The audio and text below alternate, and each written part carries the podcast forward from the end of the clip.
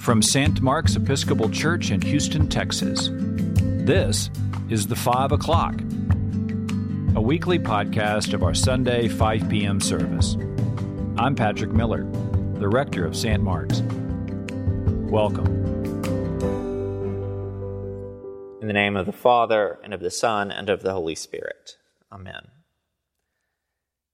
As a young priest, I am asked many times by people when I knew I wanted to be a priest? When did I hear my vocation? I think people think at a certain moment I understood everything and listened to the voice of God. However, this isn't true. I became a priest for many different reasons. When I was 10, I wanted to be a priest because I wanted to wear fancy clothes. I confess I was a bit of a strange boy. When I was 18, I wanted to be a priest because priests had helped me and listened to me when I went through difficult moments in my youth. And when I was 21, I did not want to be a priest because I wanted to have fun with my friends. But when I was 25, I found a genuine calling to celebrate the sacraments. And my priest and bishop affirmed that calling. There was no one moment when I understood God's purpose for me for certain. There were some moments when I went down the wrong path, when I had the wrong answer. And there were a few moments when I truly felt the Holy Spirit guide me in a direction. But like St. Paul says, we walk by faith and not by sight. God has a purpose for every person God gives every person a unique vocation. Some persons are called to be priests. Other persons are called to be lay leaders in the church. For many of us, our vocation is fulfilled in the life of the family. God creates us to live out our Christian vocations as parents, children, brothers and sisters, godparents and friends. Our vocation is not always the same as our career. To sustain our vocations, God calls many of us to do work that may be different from what gives our life meaning. St. Paul tells us that he made tents for a living to support his missionary work.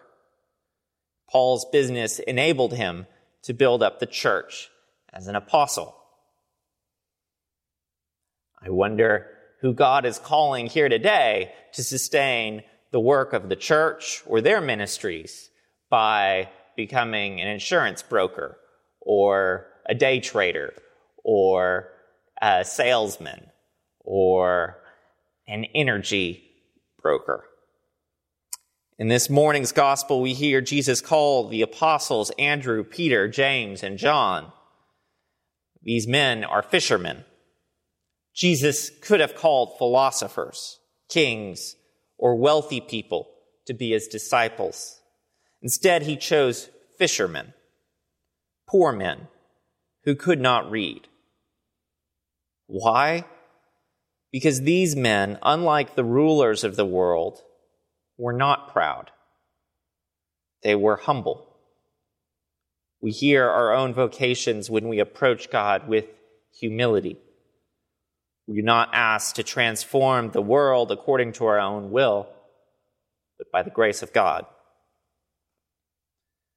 I do not believe the disciples knew for certain who they were following when they left their nets and walked with Jesus. The disciples heard Jesus' invitation and they accepted, but we are told that many times the disciples did not understand Jesus. Peter, especially, is constantly confused about his vocation. He believes it is his destiny to fight alongside Jesus for the glory of the kingdom of heaven. Jesus calls Peter Satan because Peter does not understand that before he follows Christ to glory, he must undergo suffering and death. Peter abandons his vocation to be a disciple when he denies Christ three times on Holy Thursday. And yet, Peter's vocation is to be the rock on which the church is built. The example of Peter gives me hope.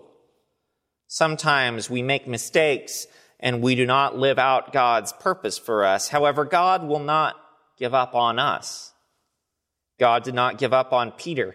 Instead, he made Peter the first leader of the Christian church. God has a vocation for each one of us. Listen for his call. And when you hear it, follow. In the name of the Father, and of the Son, and of the Holy Spirit.